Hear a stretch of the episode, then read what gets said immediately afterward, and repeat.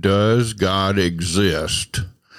Welcome to this continuing look at some foundational issues of Christianity and questions that are often asked of Christians or posed against the Christian belief. So we're going to look today at, at the existence of God, and as we have in our earlier segments, we're going to look at that without referring to the Bible because the Bible is often contested by other people who are seeking to oppose Christianity or questioning the legitimacy of Christianity. And if we use the Bible as our authority, then, then they will react against the Bible. Now, I know that the Word of God is, is true and without error in its original autograph photographs, and I know that it is inerrant uh, and that we can and must rely on it. But that is not the position many take, and so we're told in uh, First Peter chapter three, I think verse fifteen, to always be ready to give an answer for the hope or reason for the hope we have in Christ Jesus. So we want to be ready, and part of being ready is being able to give an answer that is clear, concise, and capable of overcoming those objections based on truth and truth that would be known to the person doing that objecting. And so I want to address in this particular segment what is sometimes or maybe often referred to as the moral argument for the existence of God and for God's design and creation of the universe and all that is in it, including all of us. So the first thing we would note is that there are laws of the universe, and you might refer to them as laws of nature, but they couldn't have come from nature because nature didn't exist until creation. So there had to be a wisdom, a creator with a super mind, a super intellect, so to speak. And we could go on with that, looking at other uh, so-called natural laws and recognize that that they require thought and thinking is not something that matter does, but it is something that God does. Over and above the issues of those so-called natural laws are laws that exist in the universe that must be addressed.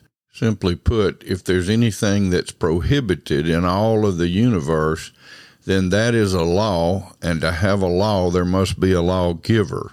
There must be a thoughtful creator who has created this law and placed it into all of his creation. If creation has no such law, then there is no right or wrong. If creation comes from matter or from nothing, then then there is no law. There there's just your thought and my thought for you, killing is wrong. For somebody else, killing is fine. And one is the way you think, and the other is the way they think. But neither one of you can say the other is right or wrong because there is no right or wrong. And of course, we know that this is not the case. We know that that there are things that we know innately that are built into our creation that we know are wrong. And there are things built into our very nature that we know are right. Things, things that we shouldn't do and things that we should do. And those come, those laws that are built in come from a lawgiver. And the lawgiver cannot be something called nothing.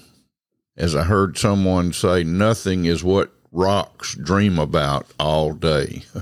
but the laws that we know, for example, just the straightforward law that we should not take the life of another person. That is built into us, and that comes from the Creator. And that Creator is not nothing but something, and that something that we, as we discussed earlier, is something that pre existed creation because He created time, space, and matter and so he is a timeless, spaceless, immaterial. He's personal because he made the decision to create. He's powerful to be able to create. He is a God of love or creator of love because that's the only motivation there could be for creating uh, people and creating the universe that you didn't need. You did it for a, a purpose, and that purpose is a high purpose, not just uh, circumstance. And so when we think of an uncaused cause of all things that is timeless, spaceless, immaterial, all powerful, personal, loving, then that is the God of the Bible. That is the God of the Bible. There's there's no other explanation that could fit. And some might say, well, how do you know it's not the God of, of Islam? How do you know it's not Allah? Well, honestly, at this point in the discussion, we don't know that. To know that, we would have to address the question of Jesus the the claims of the Bible that Jesus uh, lived a perfect sinless life, died in our place, was buried, rose from the dead, and ascended to heaven, and is coming back. We will address those in a subsequent part of this series.